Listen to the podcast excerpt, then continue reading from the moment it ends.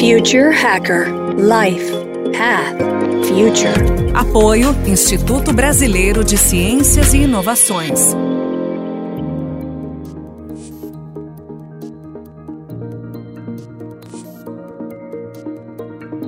Olá pessoal, bem-vindos de volta ao segundo episódio aqui com Jorge Pacheco. Jorge, uh, vamos falar aqui da, das diferenças né, entre o hub de inovação e um distrito de inovação. Então, normalmente, um distrito de inovação você envolve os bairros, você envolve, sei lá, a cidade, etc. Esse tipo de projeto, assim, você, vocês sentam junto com órgãos governamentais, que é das subprefeituras, para fazer isso? Ou é uma coisa meio isolada que você faz com a iniciativa totalmente privada? Quer dizer, até que ponto os órgãos públicos participam e criam a regulamentação desses distritos, né? Não no hub. Legal, uma boa pergunta. Eu acho que sempre se tem, tem, que ter a conversa com o público, né? Em primeiro lugar, respeitar, né, todo o plano diretor da cidade, né, que tiver, para entender realmente como funciona o desenvolvimento, né, como que pode se desenvolver ali a parte imobiliária. Muitas vezes a iniciativa privada tem exemplos também de grandes áreas fechadas, né, que se cria e, e um grande player faz a maior parte do investimento, mas o que é mais comum é realmente estar dentro de um plano né, do governo, da cidade, do estado, seja quem for o dono da, da quem, né, quem lidera a área, de criar os atrativos né, para que a indústria se desenvolva ali. Né? Eu acho que esse que é o mais comum da gente ver nessa parceria do público e privado. E é muito importante também entender com a população local, né, realmente, o que, o que, que vai se criar ali. Porque um distrito de inovação, ele, ele é interessante, que ele não é simplesmente um lugar onde as pessoas trabalham, né, se cria ali um novo bairro, onde se trabalha, onde se vive, né, onde se aprende e onde se tem entretenimento e outras coisas, né? Então a gente costuma usar a expressão, né, do, do work, live, learn and play.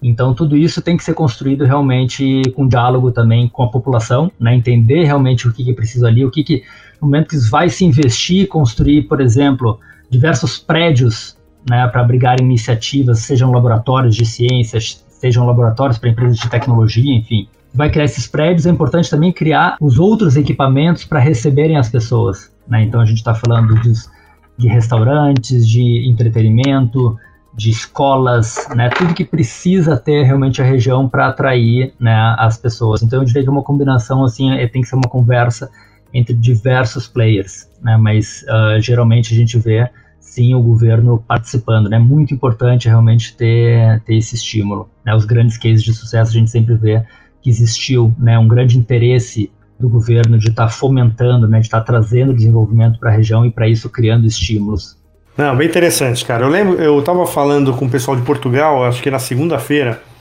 e eles falaram que na semana passada, se eu não me engano, foi assinado né, um acordo, o, é, o EU Startup Nations, né?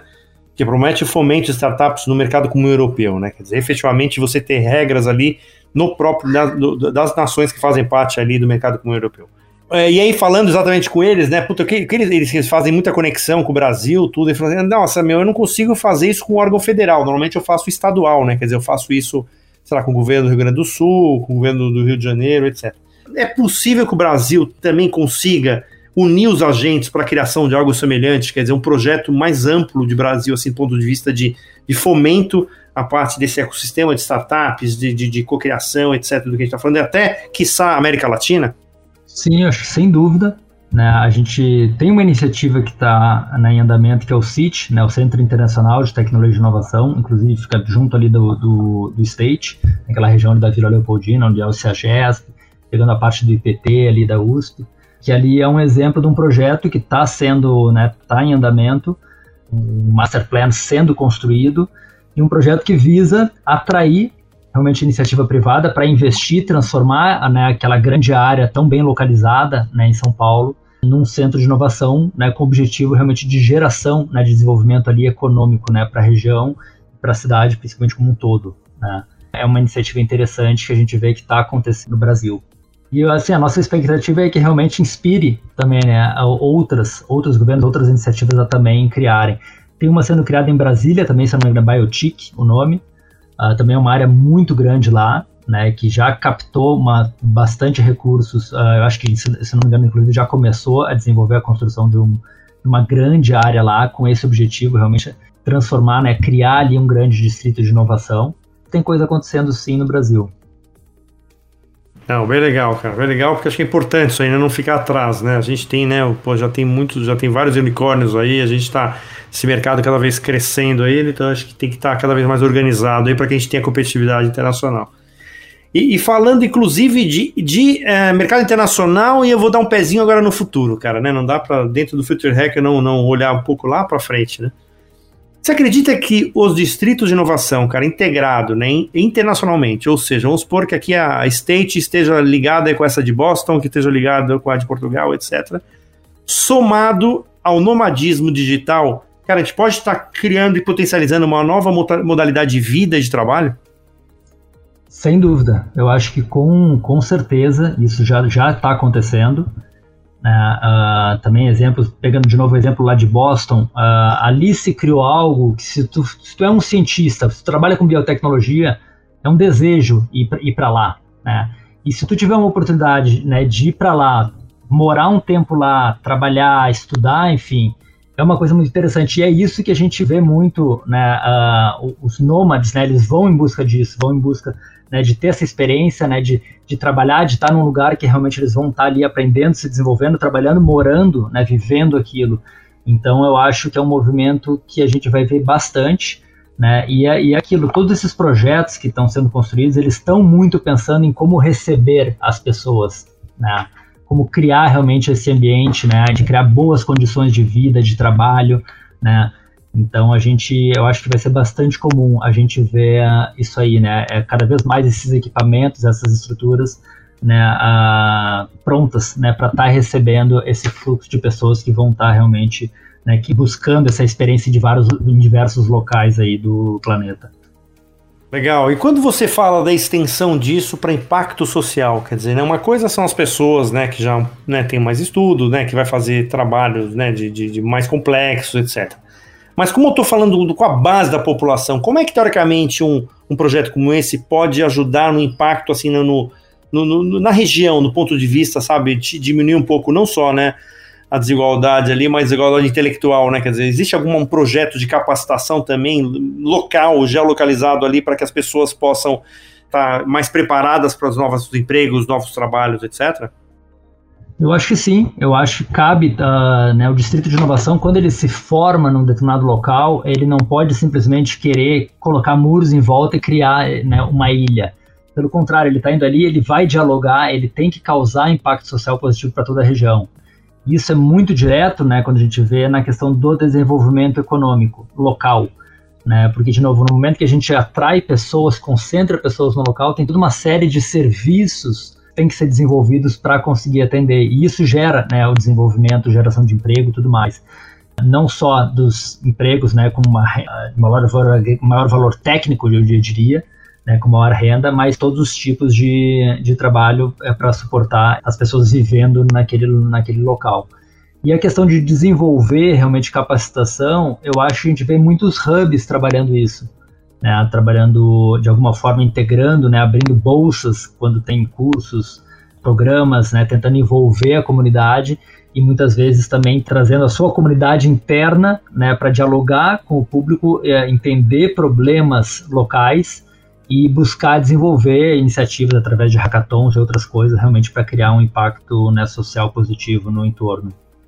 Olha, a gente fez uma entrevista aqui é, e você não falou nem o momento da State. Agora eu quero a hora que você fale da State, que veio da seu peixe, que eu acho que é muito legal, né? Eu até falar que eu cheguei lá, né, através né, de uma. Eu faço né, uma assessoria para um fundo de investimento, aí fui convidado para conhecer lá, eu fiquei encantado com o lugar. Eu queria que você me falasse agora um pouco né, das iniciativas da State, conta um pouquinho aí o caso, quando você criou, quer dizer, pegou um galpão, né, que estava lá, né, num lugar que é perto aqui de, de, de Pinheiros, para quem não é de São Paulo, aqui, né, perto do no, no, bairro Nobre aqui de São Paulo. Conta um pouquinho aí do case da State para gente. O, bom, o State está inserido dentro de um projeto de intervenção urbana chamada PIL Vila Leopoldina, né, um projeto que é liderado pelo Grupo Votorantim, possui uma grande área, um grande pedaço do bairro ali da, da Vila Leopoldina, e eles têm um projeto onde eles vão investir né, no social, né, esse projeto está na Câmara dos Vereadores para ser aprovado, mas o objetivo é investir centenas de, de milhões de reais no desenvolvimento ali da região. né, inclusive criando moradia para algumas. A gente tem uma pequena, duas pequenas favelinhas ali ao lado, onde uh, esse projeto ele vai criar moradia decente para essas pessoas, investir nas ruas, uma série de coisas. Então, um grande né, projeto de intervenção urbana. O State está inserido dentro dessa área. E o State surgiu com o objetivo de ser um centro de inovação né, focado basicamente em três pilares, né, ciência, cidades e criatividade. Né, no pilar de ciências, né, a gente é um galpão industrial dos anos 40. Ali operou uma metalúrgica né, durante décadas. A gente não tem problema de, de energia elétrica, nem de peso, nem de logística. Né, pode se criar qualquer coisa ali dentro. Então, desde o início, a intenção foi né, ser um centro de inovação com foco ao desenvolvimento né, de inovação de base científica, não apenas tecnológica, não apenas digital, mas científica. E para isso, né, tendo uma, toda uma infraestrutura capaz de suportar uh, laboratórios, por exemplo, laboratórios de biotecnologia e tudo mais, que é um dos nossos objetivos e é um, é um dos projetos que a gente está trabalhando, né, criando um grande hub, um coworking de máquinas laboratoriais para cientistas e empreendedores. É um dos projetos dentro do nosso, do nosso pilar de ciências. Segundo pilar é cidades, então a gente olha todo tipo de inovação que melhora a vida das pessoas de alguma forma. A gente fala de smart cities, mobilidade, health buildings, entre outros. Por isso que a gente fala tanto e olha tanto desse de distrito de inovação, né, que a gente faz né, não só parte ali do, do Pio Vila Leopoldina, mas a gente acredita no desenvolvimento de toda aquela região, né, e junto também com esse projeto do CIT, né, que está sendo capitaneado aí pela Invest SP. E o terceiro pilar é a indústria criativa. A gente acredita que é uma indústria que cada vez mais está presente em qualquer área. Né? E a gente está falando aí né, não só de comunicação, mas de entretenimento, de games, de moda, enfim. E também é uma indústria que, que o bairro ali da Vila Leopoldina já tem uma vocação já há algumas décadas. Né? A gente vê com, pela grande presença né, de agências e principalmente de produtores de filme. O2 ali do Fernando Meirelles, a Paranoide do Heitor Dalia, enfim, estão ali já há décadas Uh, o State, o projeto começou em 2017, quando eu conheci o galpão que estava desocupado, né, tinham desativado ali a antiga metalúrgica anos antes, uh, e fui conversar ali com a Votorantim para desenvolver o projeto. Então, assim, ali a gente evoluiu a conversa, depois eu, eu estruturei a operação para trazer realmente parceiros para ajudarem a desenvolver. Né, um dos parceiros é a Flag CX, que é, uma, é um grande grupo né, de comunicação, uh, que eles fazem parte ali, né, são meus sócios no, no projeto e também trouxemos ali um grupo de empresas, né? Estamos falando da Edenred, BNP Paribas, a World, Worldline, antigo Ingênico, e o, e o Carrefour. Né? Então, juntos a gente foi quem deu start realmente nesse projeto aí do, do State, que o projeto começou em 2017, a gente efetivamente abriu as portas ali no final de 2019. Muito legal. E você vê a perspectiva do crescimento da, da State para outros bairros, outras cidades, outros países? Qual é, o, qual é o caminho de evolução do State? A gente já projetou o State pensando, sim, uh, em escala, até o nosso próprio modelo, que vai desde pensar no mobiliário, então a gente trabalha com mobiliário open source, onde literalmente a gente imprime, corta a madeira e a gente consegue fazer, replicar isso igual em qualquer lugar do mundo, né, criando o mesmo look and feel do, do State. A nossa visão seria uh, ter presença né, em, outros, em outros centros né, de inovação globais. Então, essa que seria a ideia para realmente criar uma ponte muito forte. Então, ainda não tem hoje um plano. O nosso plano é, primeiro, consolidar muito né, a, a nossa operação aqui em São Paulo, realmente criar muito impacto aqui, né, principalmente isso fomentando né, a inovação de base científica. É, esse projeto do Core Bio que eu comentei do laboratório é um projeto que a gente está realmente investindo bastante nele. Então a gente espera isso. Primeiro, consolidar muito bem o state agora. Obviamente os planos eles estão atrasados, né? A gente falou, a gente abriu ali no início de 2019, a gente ia inaugurar uh, no início de 2020, com toda a pandemia a gente postergou, a gente ainda não inaugurou oficialmente todo esse período aí realmente com fluxo né, de ocupação muito baixo. Mas ao mesmo tempo a gente trabalhando muito né, a questão da comunidade, né, de relacionamento com grandes empresas startups, fazendo toda uma, uma, uma camada né, de, de serviços que a gente também oferece além do espaço físico. Como centro de inovação, a gente define muito que a gente tem três, está, né, do, três estados. O estado sólido, que é o, o galpão, é a infraestrutura física que reúne pessoas. A gente tem o estado líquido, que é a, realmente entender os desafios das empresas e ajudar elas a encontrar soluções, né, muito usando através da inovação aberta, conectando toda a nossa rede. e o estado etéreo, que a gente define como uma comunidade, que não é só o físico nem o digital, é tudo, presente em tudo. Muito legal, Jorge. E para vamos lá que, que eu tenho aqui, a gente está com uma base bem grande, né, de, de, muita gente ouvindo aí, quer dizer, se eles querem submeter, vamos os cientistas aos projetos, como é que eles fazem para achar a State? Quais são os caminhos aí naturais? Legal, a gente tem, enfim, pesquisando na, na rede, a gente tem, pode entrar em contato conosco direto pelo site, tem Instagram, tem o LinkedIn são canais aí para gente para entrar em contato conosco e é muito interessante também olhar os programas que a gente que a gente oferece. Então, nesse momento, por exemplo, a gente está rodando um programa de aceleração chamado Where Science Happens. A gente está acelerando três startups de uma forma muito tailor-made. O nosso programa ali é concentrar em poucas startups e dar bastante atenção no desenvolvimento do negócio. Então, conectando realmente muitas empresas potenciais, clientes e ajudando realmente, conectando uma rede muito grande de mentores dentro de um, de um programa para ajudar esses cientistas e empreendedores a se desenvolverem. É um programa com foco né, realmente em, startups de base científica. Jorge, bem, queria, chegando aqui ao final, queria agradecer bastante a tua presença e fala parabéns pelo projeto, cara. Eu conheço, né? Já fui umas três vezes na State e eu recomendo para as pessoas para conhecerem. É um lugar que é maravilhoso, um lugar muito legal. Claro, quando forem permitidos os encontros presenciais, eu acho que vale visitar. Quem tiver aqui em São Paulo, vale visitar o Galpão, né? É um lugar enorme ali que fica na Vila Leopoldina. Então, de novo, cara, quero agradecer bastante aqui, cara. Espero que a gente, né, com o Future Hack, a gente consiga fazer projetos também em parceria, que a gente até conversou, já teve uns primeiros papos aí de de uns painéis de conteúdo que a gente possa fazer junto. Eu queria que você deixasse aqui as suas, suas últimas palavras aqui. Legal, André. Bom, super obrigado aí pela, pelo convite para participar do, do, do Future Hack. Foi um prazer aí conversar.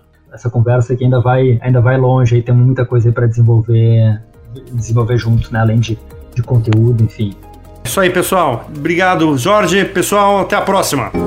Future Hacker Life Path Future. Apoio Instituto Brasileiro de Ciências e Inovações.